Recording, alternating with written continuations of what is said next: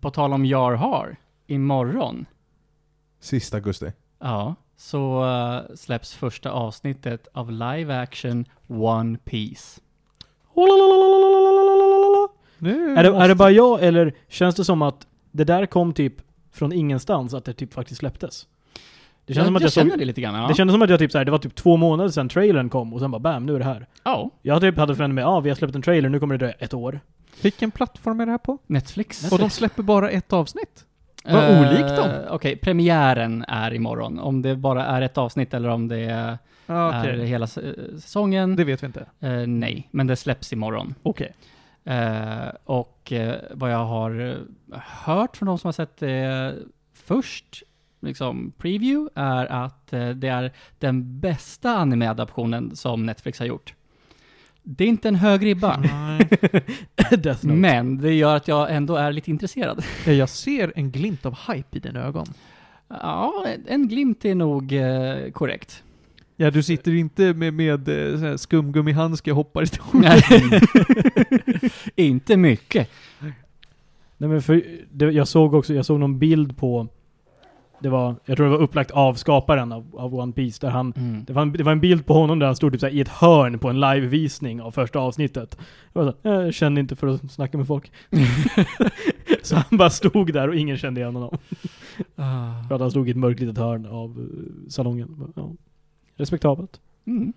Panos, du som både är en skeptiker och en inte fan av animes. Men alltså jag kan tänka mig att kolla på det här.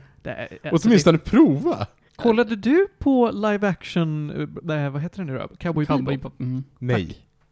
Nej. Jag höll på att alla gjorde utom du. Jag höll på att. Okay. Mm. Men jag har ju tittat på mycket One Piece när jag var ett litet vårtsvinsbarn. På grekiska.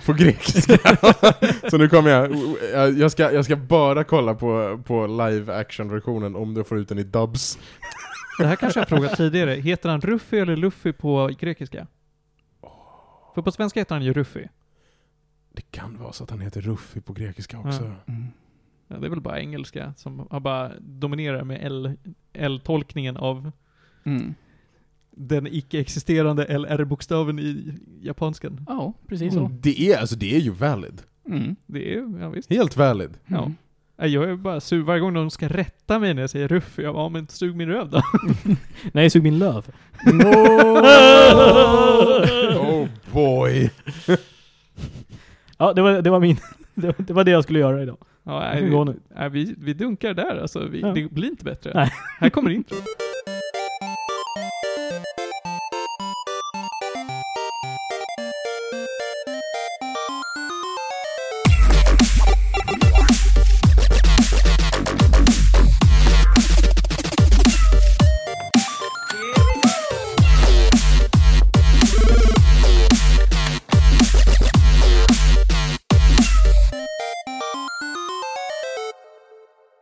Varmt välkomna ska ni vara, säger jag.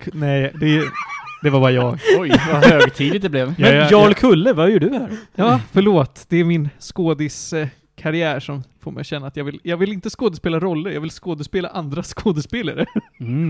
Väldigt meta av dig. Ja. Hörrni, det är avsnitt 120 om Medis Radio. Podcasten om all typ av möjlig fin och ful kultur. Det är, den 30 augusti idag. En onsdag som vanligt. Bra stämning. Ja, Panos Tetufex är här. Jag brukar vara här. Ja, varmt välkommen ut i buren. Tack. Ludvig Lundberg. Ja, det är jag. Värmer en stol gör du.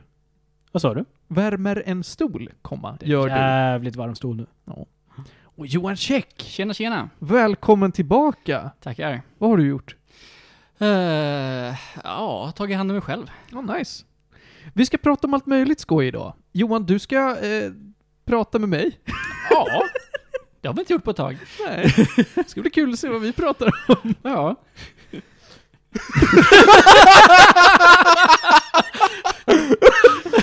Nu är jag lite orolig. Vad ska ni prata om? Ska du skita? Har du kollat på dagordningen? Veckans storsnackis är att jag, Panos Ludvig med flera ska sägas. Vi var, många var vi? 7?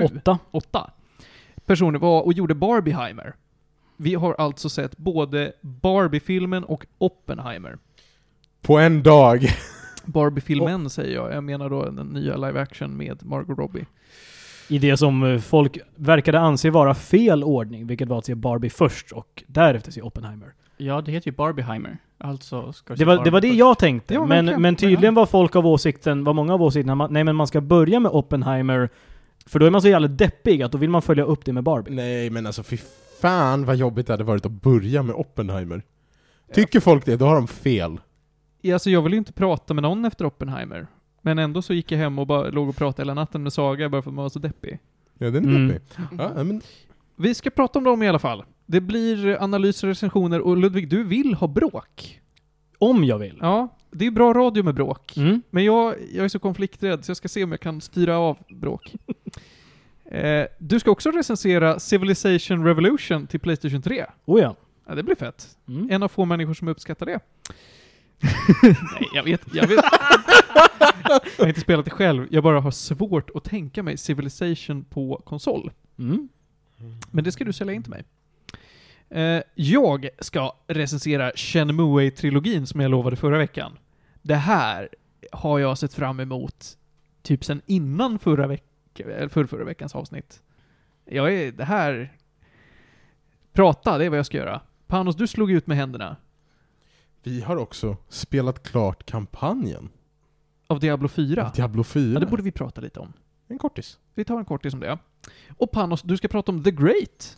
Säsong 1. Ja, du har sett första säsongen av den. Ja. Hur många säsonger finns ute här? 3. Den tredje har precis kommit ut. Ja, men trevligt. Så jag håller på och jobbar. Jag är snart klar med tredje säsongen av Seinfeld.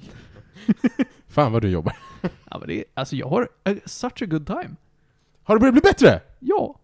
Jag säger det, det är bra. Man måste komma in i memesen. Ja. Ja.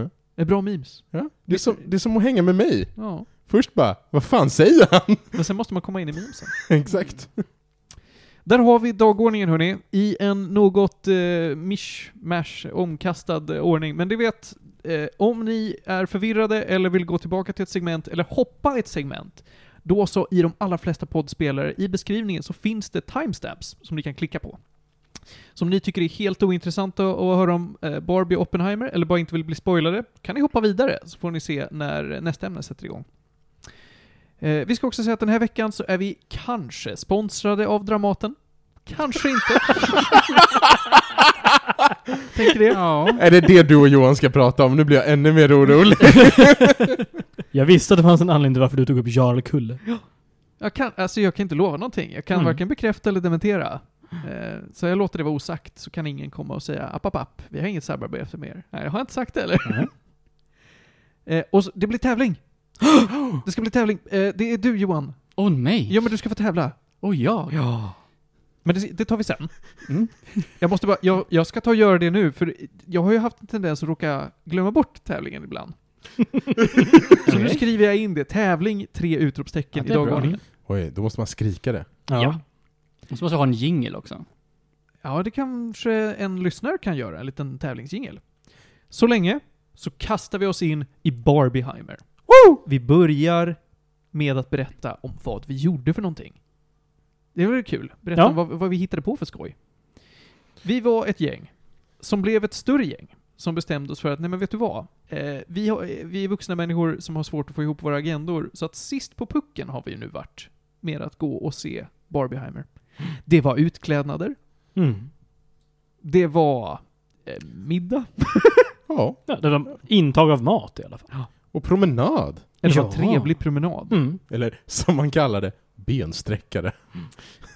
Vi skulle ju egentligen ha haft Emil Erlandsson här, som var en del av det här gänget, men han är tyvärr sjuk. Så att han har bett mig att säga emot Ludvig på alla punkter. Nej, det har jag inte sagt. Det låter dock on point. Yeah.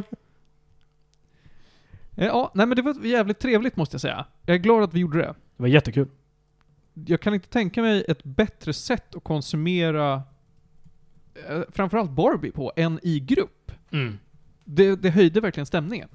Det är definitivt en släng ihop ett kompisgäng och gå och se det på biofilm. Verkligen. Är det ju. Jag kan inte säga detsamma om Oppenheimer. Nej. Den är mer sitta i ett mörkt rum hemma och vara deprimerad en hel helg. Mycket whisky liksom. Ja. Jag håller med. Ja, bra. Än så länge håller jag med. Ja. Ja. Ska vi röra oss in i att börja prata om Barbie, så ska vi börja bråka då? Ja, men det är dags. Barbie är en film i regi av Greta Gerwig. Greta Gerwig har tidigare gjort en film som heter Ladybug, vill jag minnas. Och, bland annat. Ja. Hon gör ganska mycket feministisk film. Uttalat feministisk film. Liksom. Starka kvinnor, ofta med ett budskap om så här ser samhällsorättvisor ut. Hallå, sa du Ladybug? Är det inte Lady Bird? Så, jag sa Lady Bird, tror jag. Visst är det Lady Bird? Jag hörde Ladybug. Men jag tror att jag hörde... Du sa nog Ladybug, men jag förstod direkt att du menade Lady Bird. I alla fall. Ja, förlåt. Jag menar nog Lady Bird. Ja. Den om en dotter och hennes mamma som åker i stad. Och så vidare. Mm. Ja. Mm.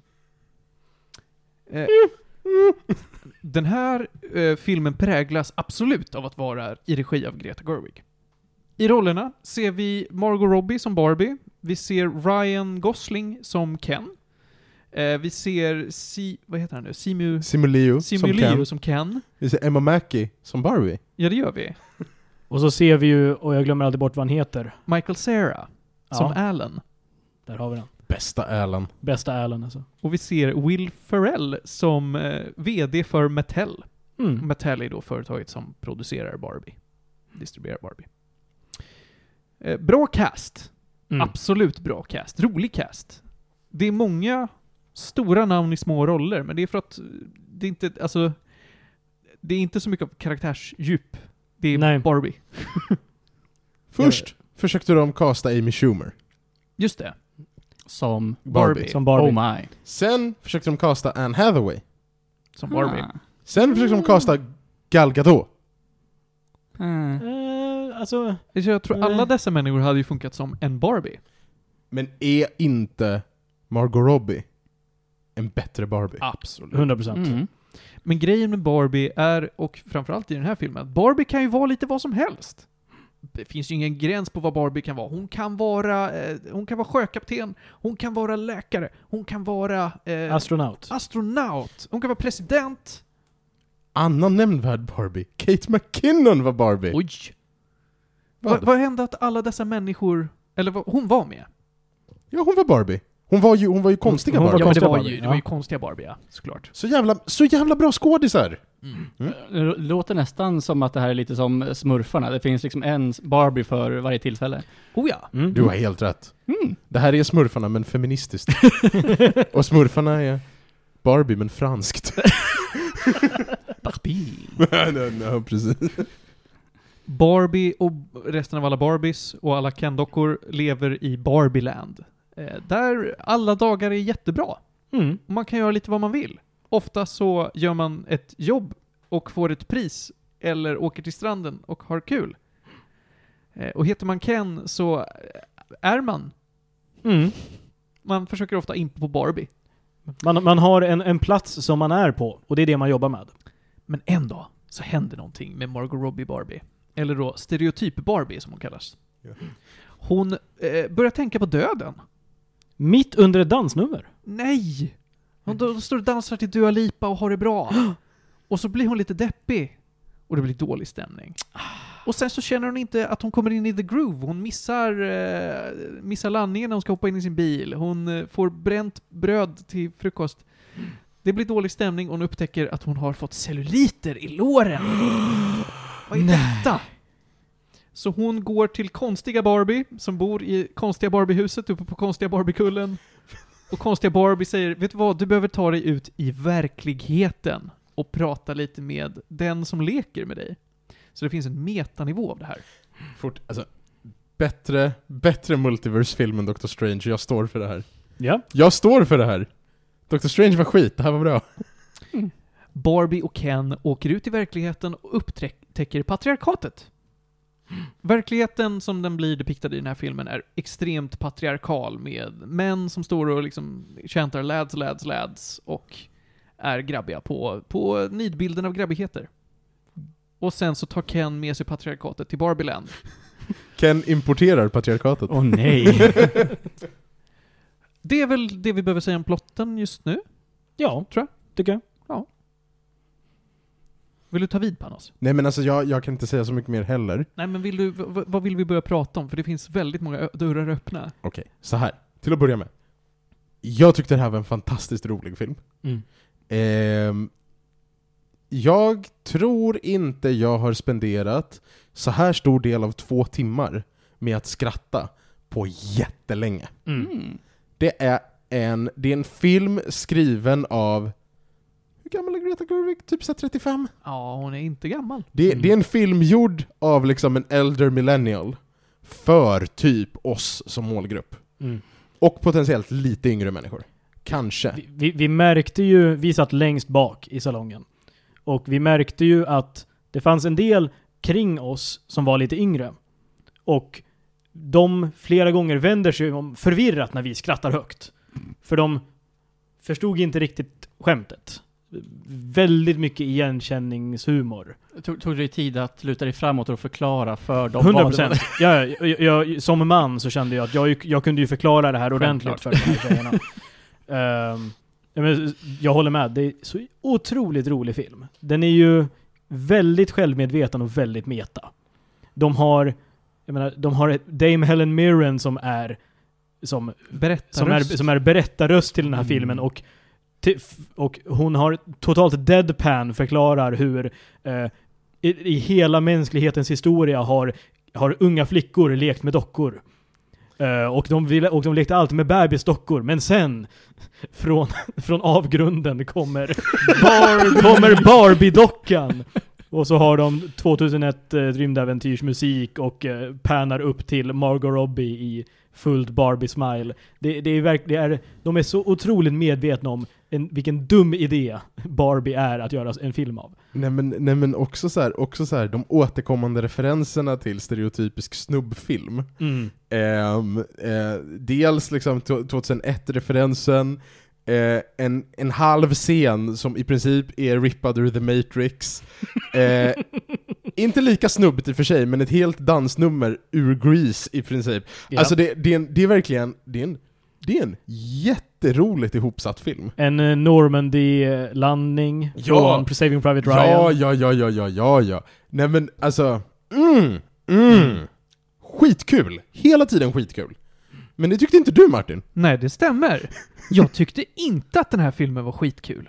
Jag tyckte att den hade väldigt starka moments där jag satt och skrattade antingen med er eller utan er, men absolut. Men i regel så tyckte jag inte att den var kul. Jag tyckte den framförallt var cringe. Jag tyckte humorn föll platt. Jag tilltalades inte av humorn. Och många gånger där det var ett skämt så kunde jag ta, inte illa upp, men jag kunde se skämtet som att jag ser att det är ett skämt som är gjort för att vara roligt, men jag tänker lyssna på budskapet och så tar jag till mig av det och tänker att det här är någonting man behöver skämta om för att det ska kännas bättre. Det får mig att känna att vilket problem som det är som du belyser. Okay. Vad jobbigt. Och precis som Margot Robbie spelar stereotypical Barbie så spelar du nu kränkte Martin. Och vad var det kränkte Martin tyckte filmen hade för budskap? Nej, det tyckte jag inte. Nej, okej. Okay. Jag kände mig inte kränkt. Men när vi kom ut ur biosalongen och pratade lite så sa jag, till skillnad från alla andra, att jag mådde ganska dåligt av att se Barbie. Varför?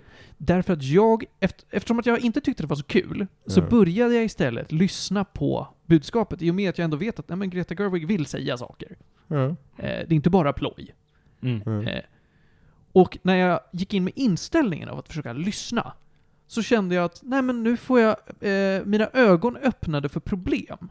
Och när jag lyssnade på de problemen, då blev det mer och mer av att jag mådde dåligt över vilket samhälle vi har i verkligheten. För filmen pratar ju om helt överdrivna problem, men de grundar sig i någonting. Och när jag satt där med högen av problem så att jag tänkte, fan vad sketen man är ändå. Det man kan säga om det är väl just det här som humor är till för. Att man ska kunna få ut någonting roligt av saker som kanske inte är så roliga i världen. Verkligen. Så filmen, just den här igenkänningshumorn är ju, mycket av det är ju till exempel på bekostnad av den totala grabbstereotypen som är alla Kens i den här filmen. Så de gör ju jättegrabbiga val som är jätteroliga att skratta åt. Men det blir, i alla fall enligt mig, så blir det lite roligare för att man har antingen har man känt någon eller så har man själv i någon punkt gjort någonting som lutar lite åt det hållet och känner, det här är verkligen så otroligt. Det här är någonting som är värt att skratta åt när man ser det.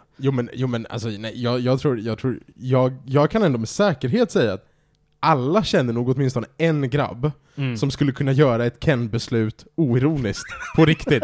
Fullt ut! Ja. Inte ens delvis. Fullt ut. Yeah. Men jag tittar på gitarren. Ja, men det finns jättemycket jag pratar om. Och det var en grej jag till och med i någon utsträckning kände igen mig i. Och det tog jag också upp. Att de pratar om hur killar pratar om film.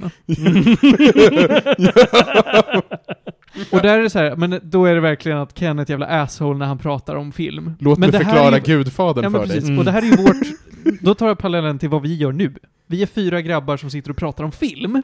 Mm. Ja. Och även fast vi inte gör det som Ken pratar om Gudfadern, så... konceptet att prata om Gudfadern tycker jag är så jävla kul. Jag älskar att prata om Gudfadern. Mm.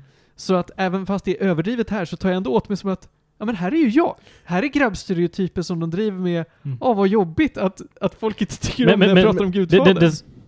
En fråga, Martin. Aha. Förlåt, Ludvig. Jag måste bara konfrontera honom. Det är det jag ska göra också. Du, backa upp mig bara. Backa upp mig, okej? Backa upp mig. Jag är så jävla redo. Backa mig.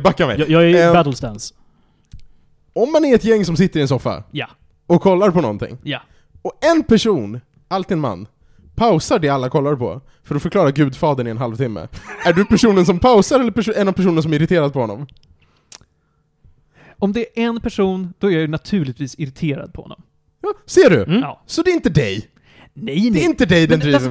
Det här är ju den överdrivna versionen. Den överdrivna versionen, om det här skulle vara i verkligheten, då får man ju verkligen slå den på huvudet. Men de finns på riktigt, Martin. Jag har aldrig sett en sån. De finns bland oss. Martin. Jag har aldrig sett en sån person som gör det. Så att jag kan ju bara relatera till det här är åt det håll jag kan. Men Martin, som du säger, du tycker om att prata om film. Ja. När man pratar om film, är man bara en person som pratar om? Nej, det är man inte. Det är man inte. Nej. Och det är ju det som är stereotypen som de gör narr av. Oh ja. Det är personen som gillar att höra sin egen röst och gillar att förklara vad de tycker för andra och inte få något gensvar på det. Absolut. Du tycker om att prata om film med andra personer och få deras input. Du tycker om att snacka gott om Dinosaur när jag sitter och snackar skit om alla dagar. Ja, visst. Ja, med det sagt, kan vi ta pausa där och låta mig prata om Tears of the Kingdom? Du har 30 minuter, kör! Vänta. Men först, Kingsglaive. Nej, men du har ju helt rätt. Och det är ju inte så att jag är den nidbild som kritiseras. Jag tar inte åt mig som den här personen som de målar upp. Som att men han killen på fest som pausar, drar ner musiken för att sätta sig och spela Wonderwall. Det är också jämförbart. Men han finns. Och det är kanske en person jag har sett i verkligheten. Men jag kan ändå känna igen mig i det som att okej, men när börjar det bli ett problem? Och det var sånt jag tänkte på under filmen. För att jag ändå satt och bara, men det här är ett problem. När börjar det bli ett problem i verkligheten? Hur långt ska jag dra ner det innan det är någonting som folk stör sig på? I det här fallet så kanske det är när någon pausar för att prata om Gudfadern. Men i vissa andra fall, då kan inte jag, i och med att jag inte kan se alla de här personerna som det görs när av, alla de här grabbiga stereotyperna, så vet jag inte riktigt, vart går gränsen för när man är ett jävla svin och inte?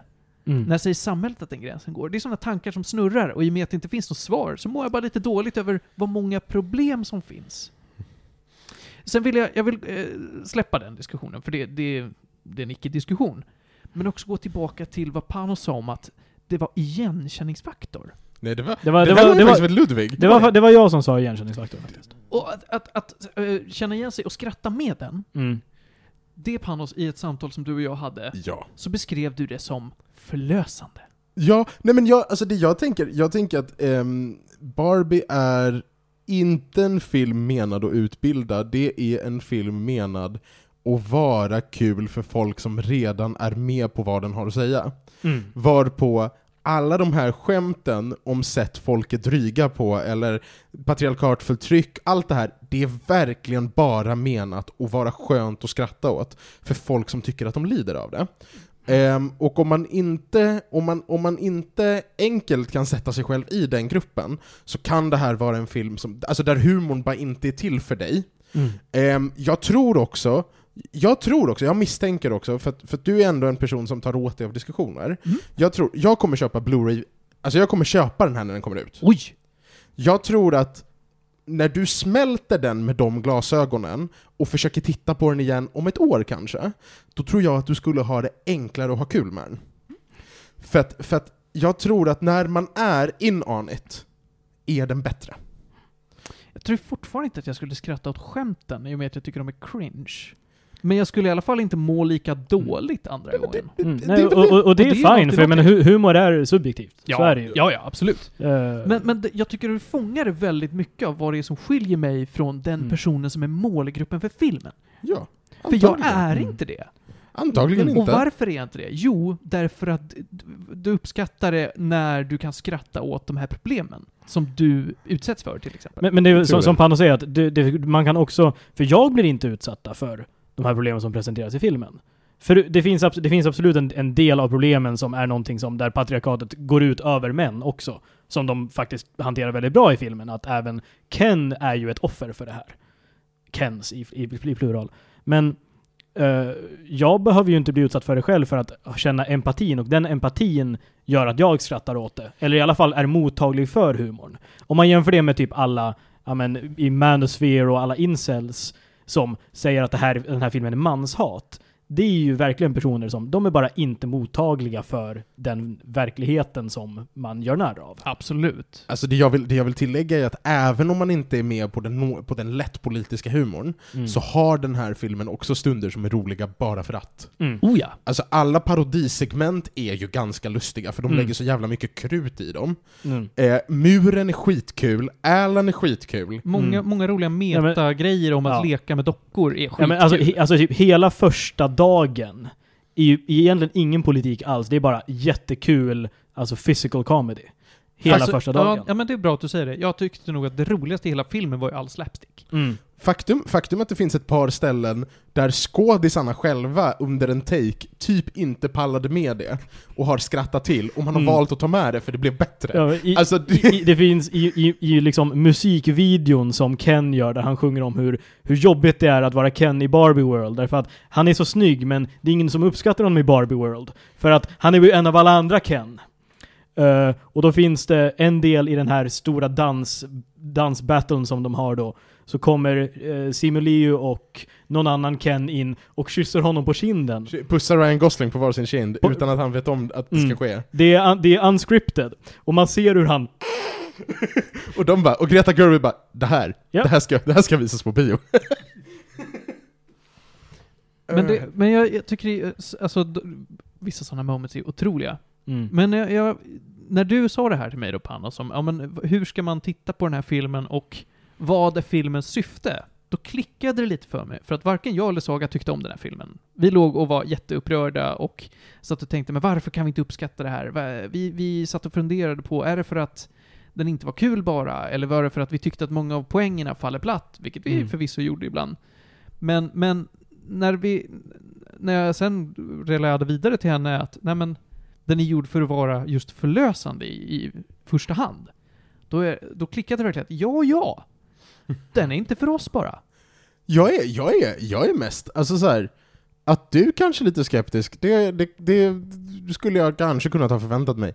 Att Saga inte tyckte den var så kul var en överraskning. Men kan det vara att hon kanske är lite för ung? Tror du det?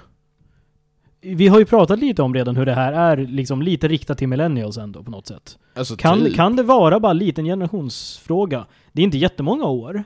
Men ibland så kan det vara tillräckligt. Alltså det som, för det vi snackade om hemma också som Esmeralda har tagit upp, det är att går du ner tillräckligt långt i åldern så har folk faktiskt inte en relation till Barbie. Mm. Och då blir inte mediumet attraktivt heller, och då tappar man liksom väldigt mycket på, alltså kanske, jag vet inte. Men hon får väl komma och uttala sig själv. Jag skulle faktiskt jättegärna höra vad Saga har för tankar om det här. Ja, men du, om du väntar i 1 timme och en kvart så kommer hon hem. jag kan väl lägga till där lite på samma tema, att det jag kände var ju att just i hur självmedveten och meta den här filmen blir för att den handlar om Barbie, gjorde att det som jag personligen vanligtvis kanske skulle kunna uppskattas som, eller uppfattas som cringe, främst när typ ett budskap väldigt hårt hamras in. Det fanns ju en del scener som skulle vara lite mer heartfelt, men även där, så det faktum att det här görs i en Barbie-film gör det liksom är så pass absurt att även där så tar man inte filmen rakt på orden. Man förstår kontexten, men det gör inget att det är overstated, för att det sägs till en Barbie. De drar ett väldigt bra budskap. De overstater det väldigt mycket som, ja, kom igen, vi förstår. Men i kontexten där de säger det till en Barbie som har levt i Barbie World hela livet, så är det en rimlig sak att säga. Mm. Det är inte upp till publiken att ta till sig av det här budskapet. Det är bara... Det skriks second hand på något sätt. Vad är Johans relation till Barbie? Jag har ju inte en direkt relation till Barbie, men under min uppväxt så har jag ju sett hur många reklamer för Barbie som helst, liksom mellan barnprogrammen och sådär. Du som sladdis har väl lyckats dodga alla Barbie-filmer?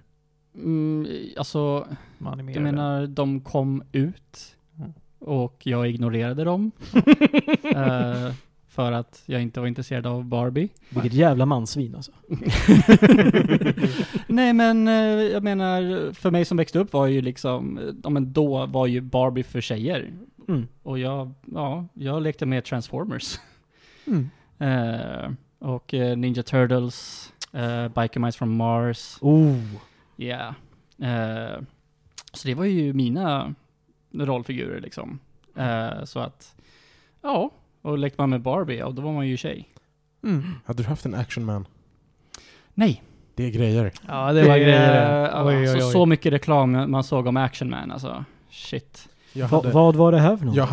Hade du inte Action Man? Killarnas Barbie basically. Oh. Jag hade en off-brand Action Man vi hade köpt genomfart i Tyskland, vars leder gnisslade och knarrade så himla mycket.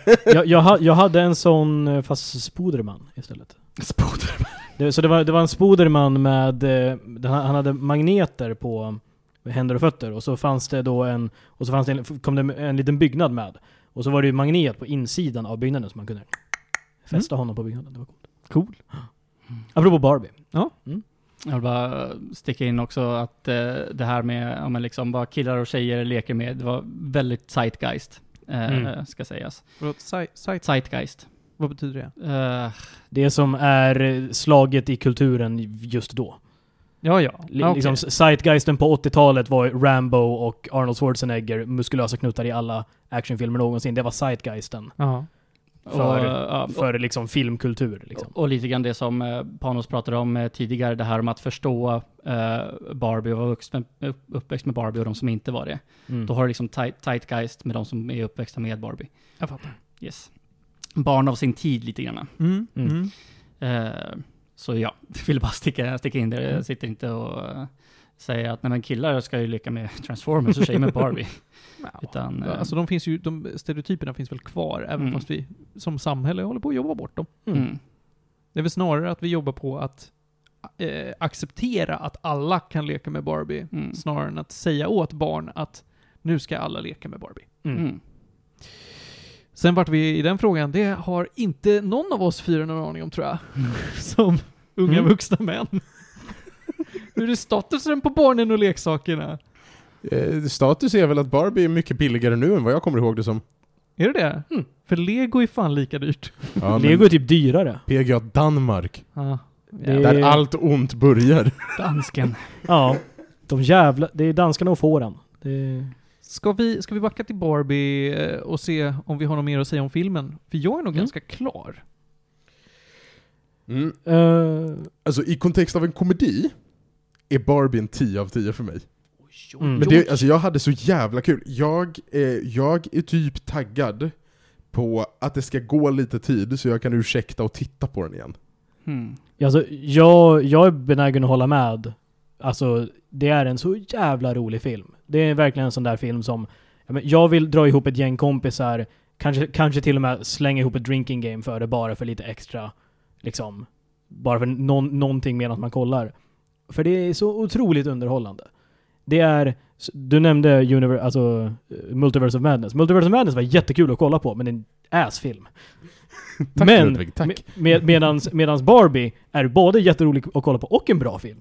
Så det är den bättre versionen av Multiverse of Madness helt enkelt. Okej, ja, det är en take. Det var inte två filmer jag trodde man skulle jämföra. Vad kul. Jag beskyller Panos för det här. Ja. Det är en bra jämförelse, okej? Okay? Ja, okej. Okay. nej, men för det som man kan säga, att alltså, en film kan ju vara underhållande på två sätt. Den kan vara absolutely bonkers och rolig, men sen när man kollar tillbaka på liksom narrativet i filmen så okej, det var ett plot hole här, eller det här stämmer ju inte riktigt, eller det här var en konstigt val av den här karaktären. Barbie är så jävla meta att det finns inga komplicerade val eller konstig karaktärsmotivation. Det är Barbie. Så här, du är inte här för att få en väldigt intricate story. Så då funkar det att bara skratta hela tiden och tycka att det är en bra film för att man skrattade hela tiden. Och fick lite så här warm nostalgia feelings och lite så här, lite igenkänning, lite någonting att tänka på i efterhand kanske, men en rolig upplevelse och en bra film. Soft. Jag säger att det är en 6. En 6 av 10 för mig. Ska vi gå vidare till Oppenheimer? Det kan vi göra. Ja, men då så. Det här filmen summeras väldigt bra av Logan Paul. Det här var så jag trodde aldrig jag skulle höra det i början. Jo, men det här är så jävla bra. Det här är så jävla bra. Var det att han twittrade det? Jag tror att han twittrade det. Exade det, heter det. Nej, det är väl bara postade det nu, va? Ah. Det är det heter. Ja. Postade. Mm. Okej, postade på X. Mm. Han tyckte inte om Oppenheimer för att det är bara snubbar som snackar. han har aldrig sett en Tarantino-film. Nej, det har han nog aldrig gjort. Jag skulle annars säga 12 Angry Men har han uppenbarligen aldrig sett. Nej, jag har heller inte sett 12 Angry Men. Inte jag heller. Har du bara snackar? Har sett Gudfadern då? Nej, men jag kan berätta för honom om det. Oppenheimer är ju en film baserad på verkliga händelser om Manhattan-projektet och J. Robert Oppenheimer. Och det är från hans vuxna liv som student lite kort in till att han blir en professor på, vad är det för universitet? Caltech var det inte. Det är University of California, va? Det är Berkeley, är det inte det? Berkeley är nog, ja. Ja. Och sakta men säkert, i och med att kriget drar igång, andra världskriget, så blir han indragen i att skapa ett massförstörelsevapen att använda mot fienden.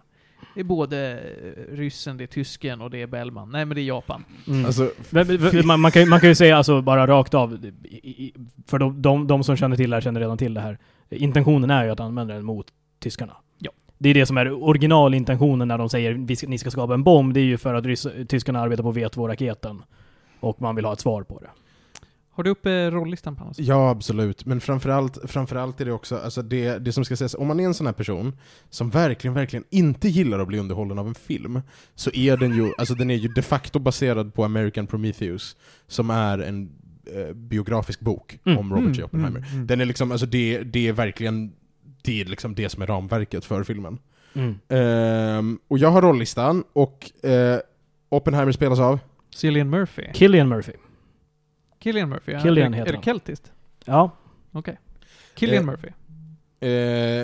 Sen har vi Emily Blunt.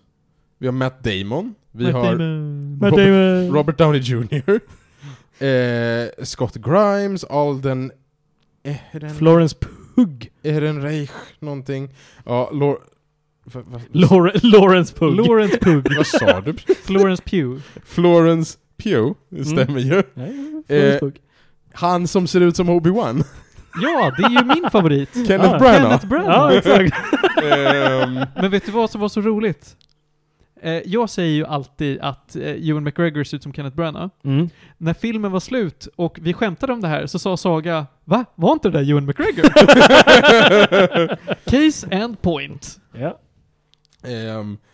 Jag gillar också, jag vill också så här, det är mycket skådisar som är bra på att snacka överlag. Men det är ju tur som fan. honorary mention till Tom Conti som spelar Albert Einstein. Big boy. Ska vi ta upp att vi hade, eller sa du att Josh Drake och Josh är med. Va? Just det fan! Ja. Vänta, va? Drake och Josh är med. Ja.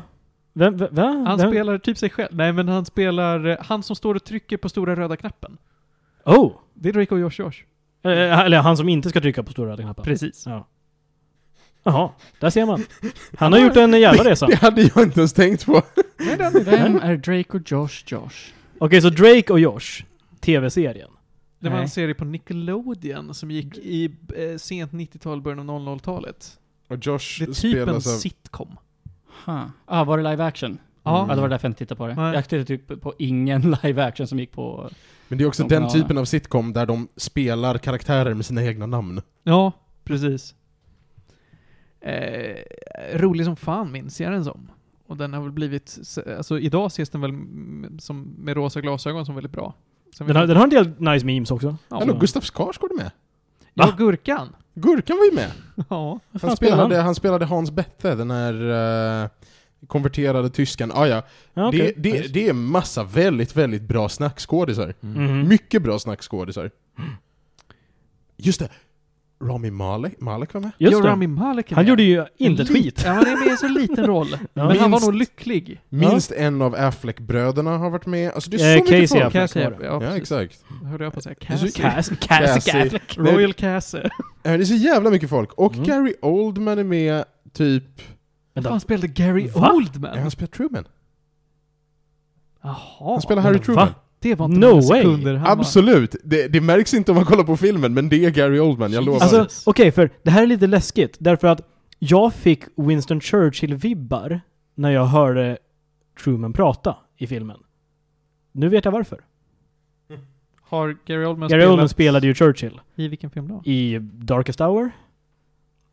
Kollar på Johan. Johan bara, ja, sure. Tummen upp. Ja, jag tycker det är bra. Men ja. Spelar här i Barbie.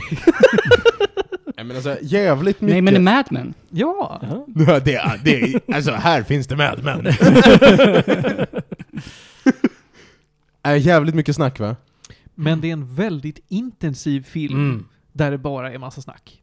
Jag satt ofta på kanten av stolen utan att det hände någonting. För att konversationerna var så... Det var verkligen tajta. Det här hålla andan i 30 sekunder, en minut. Och sen fade to black. Och, alltså Johan. Äntligen. Johan. Mm. Om du gör en film om Oppenheimer. Aha. Mannen bakom atombomberna. Ja. Hur lång gör du den filmen? 3 eller 4. 3 timmar. Ja. En 3 timmars film. Ja. Jag märkte aldrig hur mycket tid som hade gått. Den hakade sig fast. Mm. Det kan jag dock inte hålla med om. Jag var väldigt medveten om tiden. När tyckte du att det blev liksom jobbigt typ? Det var faktiskt efter halva filmen. Då började jag märka av att vi bara genom halva filmen. Ja.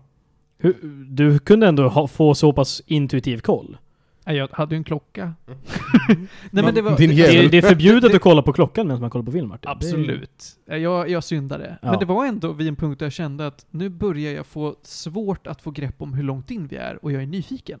Mm. För den blev inte långsam. Men dramaturgiskt var jag förvirrad över vart vi var.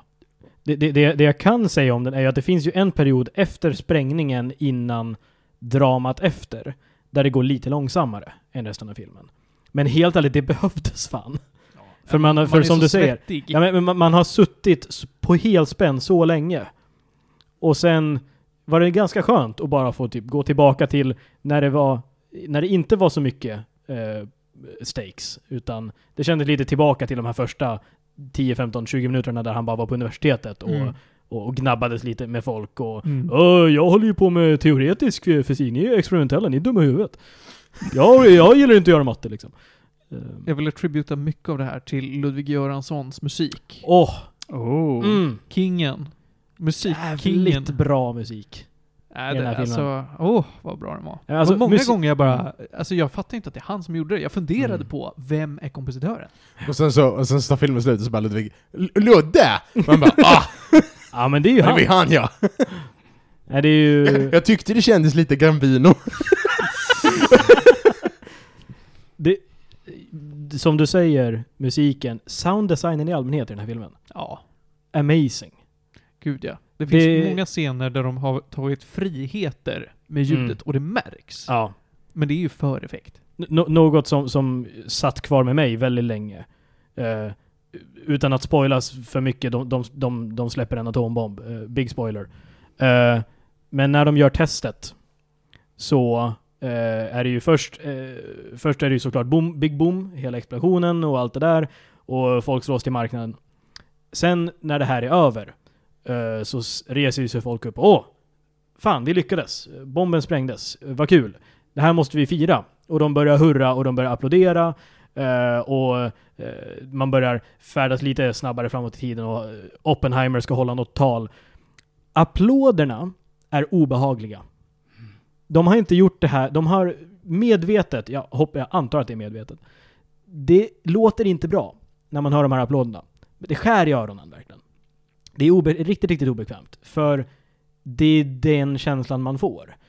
Allt annat i de här scenerna låter det är triumfartat och det är, kameravinklarna verkar vara liksom ganska neutrala, men man mår inte bra. Och sen till slut så kommer det där till sin höjdpunkt då när Oppenheimer står och ska hålla ett tal. Och det börjar liksom, han börjar verkligen greppa vad han har åstadkommit här. Och då blir det öronbedövande och väldigt intensivt, och då börjar det visuella faktiskt komma ikapp det som har gjort en obekväm i 2 minuter. Mm. Det är riktigt, riktigt bra. Otrolig scen. Det är nog den scen som lämnade största avtryck i mig med. Mm. Vad säger du, Panos? Jag tyckte faktiskt användningen av ljud i den här filmen var jobbig. Det var... Blev det för intensivt liksom? Ja, det var för mycket. Jag fattar så här. Man ska nog försöka kolla på den på bio. Mm. Säger vi 2 månader efter premiär, så det är lite sent ute. Mm. Man ska nog försöka kolla på den på bio. Det är meningen att den ska vara overpowering. Jag tyckte det blev lite för mycket på lite för många ställen egentligen. Jag tror att jag skulle ha klarat av det bättre på liksom en vanlig tv. Man kan väl också nämna att vi satt också längst bak, och det tenderar ju att göra ljudet lite mer outhärdligt än vanligt om det är mycket intensiva ljud. Fast den är ju typ gjord för att det ska vara outhärdligt på vissa ställen. Jo, absolut. Men de tunar ju ljudet i en biograf för de som sitter generellt i mitten, inte de som sitter längst bak. Så jag tror att det kan ha påverkat lite också. Ja, men de som sitter i mitten hade bokat biljetter tidigare, så fuck dem.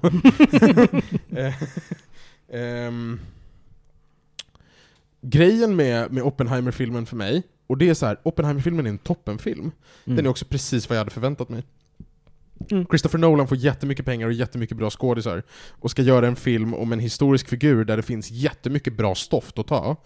Ja, såklart det blir en bra film. Alltså det är typ så här vad man, alltså jag tycker att man ska gå in med den med liknande förväntningar som typ Schindlers list. Jag kommer kolla på en film, den är baserad på jättebra råmaterial, baserad på riktiga händelser som är väldigt dramatiska till att börja med, och det har lagts jättemycket resurser på att göra den bra, och det är precis det den levererar.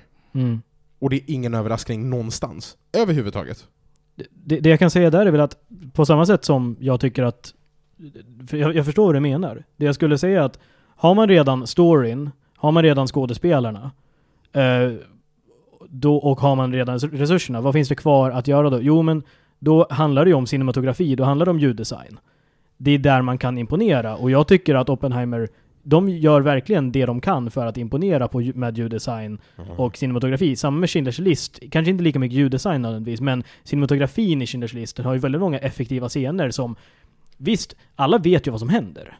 Alla vet, ja men det här är förintelsen, folk dör. Men det finns väldigt många olika sätt man kan visa det visuellt och liksom scenmässigt. Så det är fortfarande en upplevelse att se den filmen, och även om man vet... handlingen, så gör ju inte det att den blir mindre impactful.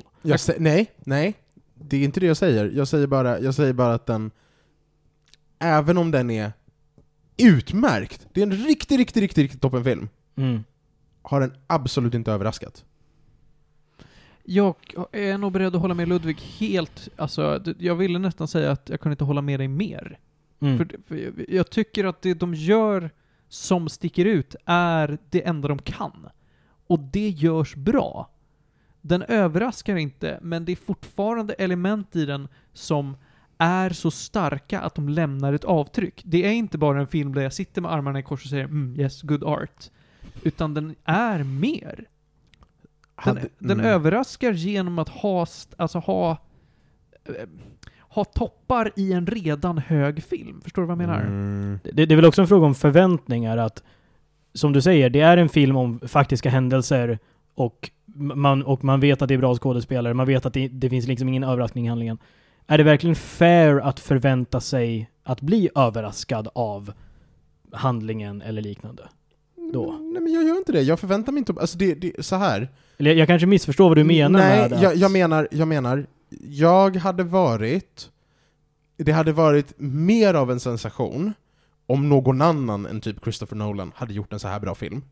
Mm. Men baserat på vad jag visste om filmen innan, vad det kommer handla om, vem som har gjort den, vilka som är med, är det inte en överraskning att den är vad den är.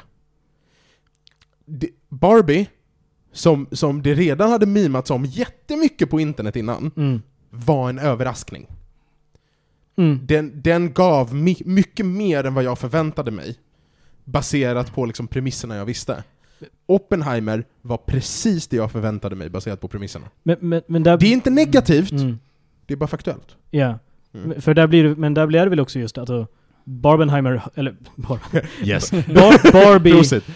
Barbie har möjligheten att överraska för att du inte visste vad filmen skulle handla om. Memes säger ju egentligen ingenting om hur rolig filmen är, till exempel. Och säg att du inte kände till någonting om Manhattan-projektet alls. Att du på något sätt hade hållit det där helt ur ditt minne. Då hade du väl blivit överraskad av att se filmen. Varför skulle jag gått och kollat på filmen om jag inte visste något om Manhattan-projektet? Du, jag kan ingenting om Manhattan-projektet. Jag kan ingenting om det. Jag visste knappt vem Oppenheimer var. Jag hörde namnet. Du gick in blind? Nästan. Wow. Nästan. Men alltså, USAs historia intresserar mig väldigt lite.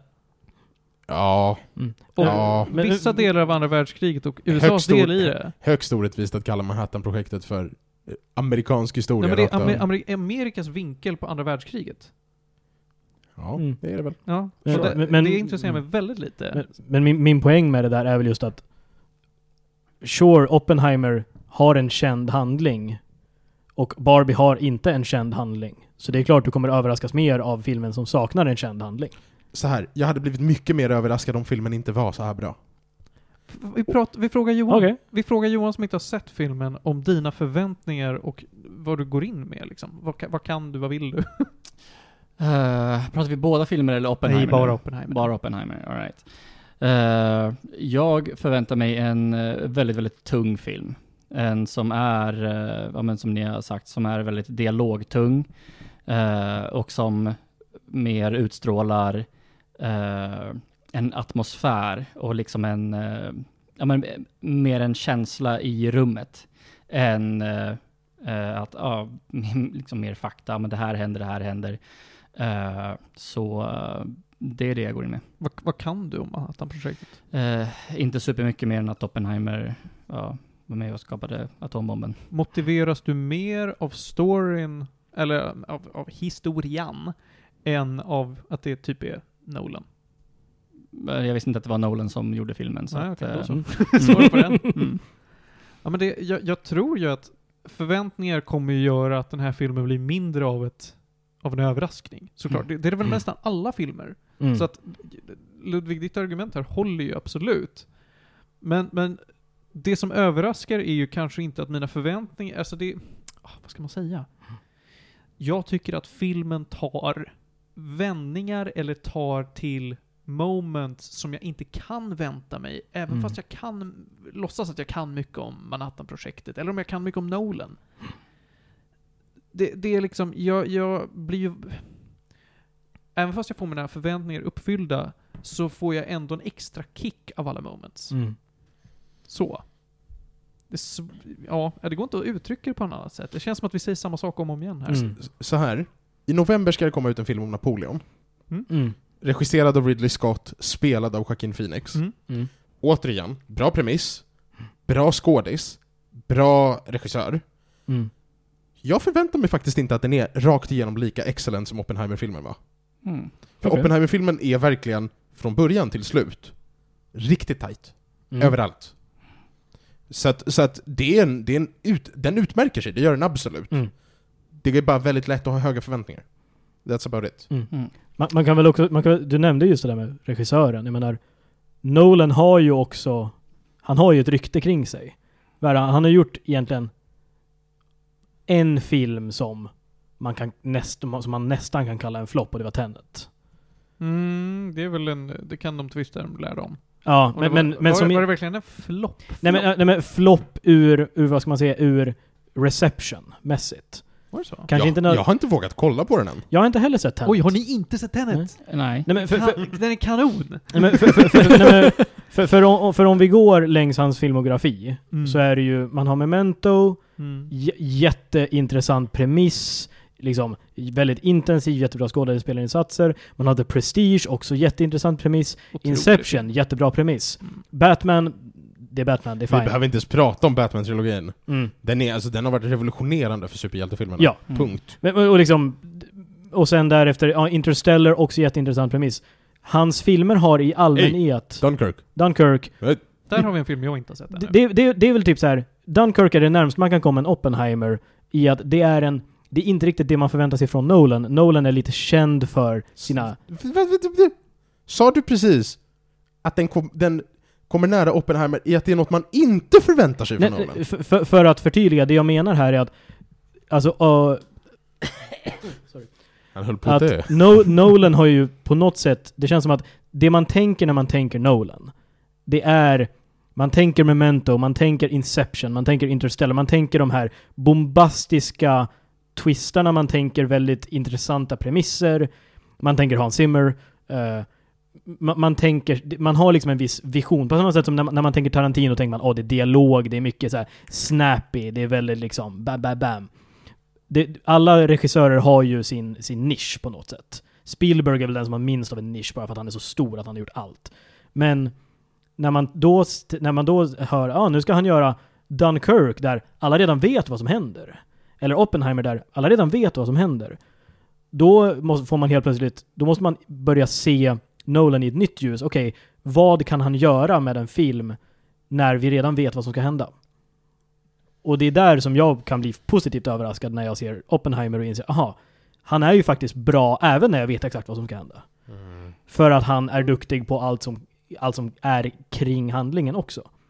Atmosfär och han är väl säkert inte superinvesterad i all sound design, han har absolut bra människor runt sig, men det var det som verkligen imponerade mig när jag såg Oppenheimer, och det kommer från en som inte har sett Dunkirk, så jag kan inte uttala mig där. Ja, jag håller helt med dig på allt. Jag kan väl köpa, jag kan köpa det, jag vet inte. Jag kan köpa det, eller jag accepterar det. Jag är nöjd med den här filmen. Jag skulle varmt rekommendera folk att titta på den. Är det en film jag nödvändigtvis kommer sätta mig och kolla om? Aldrig i livet. Nej, men också speciellt så här Oppenheimer, det här var också det vi snackade om hemma när vi kom hem. Jag och Esmeralda. Barbie är en film där är du med ett sällskap och ska kolla på en film, och det är typ jag, hon och två, tre personer som aldrig har sett Barbie, då är Barbie en film vi antagligen skulle vara benägna att sätta på för att kolla på med sällskap. Mm. För att, haha, kul. Mm. Om någon bara, vi har inte sett Oppenheimer, kan vi kolla på Oppenheimer? Mamma, gå hem och gör det. Gå hem och gör det. Mm. Jag kommer inte dra på Oppenheimer med sällskap för att de har missat den. För att det är kul! Nej, men det är ju såhär, Schindler's list. Ja, jag kommer mina barn kommer tvingas titta på den när de är 14. Mm. Tills de gråter antagligen 2 timmar in. Vilken film ska de se först? Schindler's list eller Oppenheimer? Jag fick se Schindler's list först, så jag tycker det är kanon. Okej, så Panos, var i ordningen där ska de få se Brokeback Mountain? För det fick jag se i skolan. Brokeback Mountain är en fritidsfilm. Vad har du för skola? Vilken klass? Vår engelska lärare tyckte vi skulle kolla på Brokeback Mountain. Så vi kollade på den. Jag vet inte hur pass lämpligt det var att liksom låta en så här, 7:e, 8:e klassare med ett gäng omogna killar i kolla på Brokeback Mountain. Men det var spännande. Det är propaganda. Jag känner på mig. Ja. They're indoctrinating all these kids. Jag känner på mig att den säkert gjorde oväntad nytta. Ja.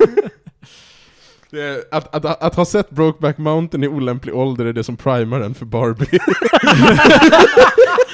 Martin, det här är vad du saknade i din barndom. Men alltså, jag tror ju att jag har sett Brokeback Mountain i en olämplig ålder. Därför att när jag såg den så var jag så liten att jag inte fattade att de hade sex. Jag fattade att de var kära. Ja.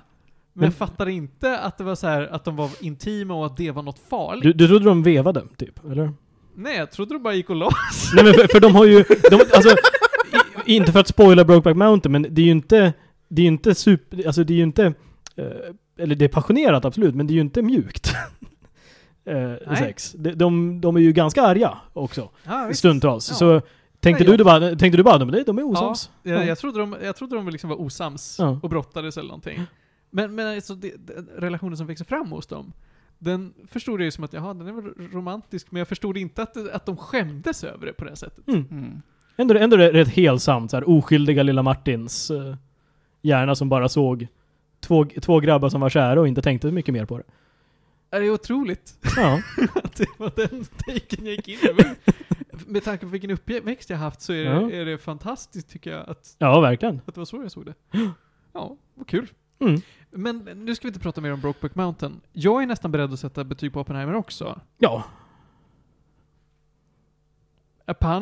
Han har klockat ut. Ja. Ludde, vad får du? Det blev för mycket Brokeback Mountain. Det är 9 eller 10, helt ärligt. Den är, jag tänker fortfarande på scener från den här filmen. Och det var väl 1-2 veckor snart som vi såg den. Herregud. Jag är beredd att ge Brokeback Mountain en 10 också. Oppenheimer. Jag älskar att du tog den, för jag var på väg att fråga honom om Brokeback Mountain eller Oppenheimer. Nej, men så här, Brokeback Mountain får en stenkall 8,5. För en slak 8,5. Oppenheimer är nog... Alltså, jag har svårt att inte ge den en 10. Mm. Jag har jättesvårt att inte ge den en 10. Det är så sjukt vilken jävla toppendag det var att kolla på film. Men också hur förfärligt det var att kolla på båda samtidigt. För jag tror att de hade gjort sig mycket bättre på separata dagar egentligen. Samtidigt, alltså, bara att ha den switchen var en upplevelse i sig. Jag hade inte velat missa möjligheten att kolla båda de filmerna på samma dag. Man skiftar ju växel. Ja. Oj. Ja, nej men det är nog, den är nog en 10. Mm. Det är bara en annorlunda 10. Ja. Mm. Jag sätter mig väl på tvären igen då och säger att jag ger den en 9. Jag skulle nog behöva, om jag ska sätta mig med verkligen analysglasögonen på och försöka förklara för mig själv varför det är någonting som känns fel i den. Så skulle jag kanske kunna antingen landa i en 10 för att jag förstått det och kan se bort från det, eller så är jag ännu hårdare på 9. Men när jag vill ju inte se om den här. Så att bara på känsla så säger jag, nej men 9. Mm. Jag är nästan lika trött nu som efter att ha sett Barbieheimer.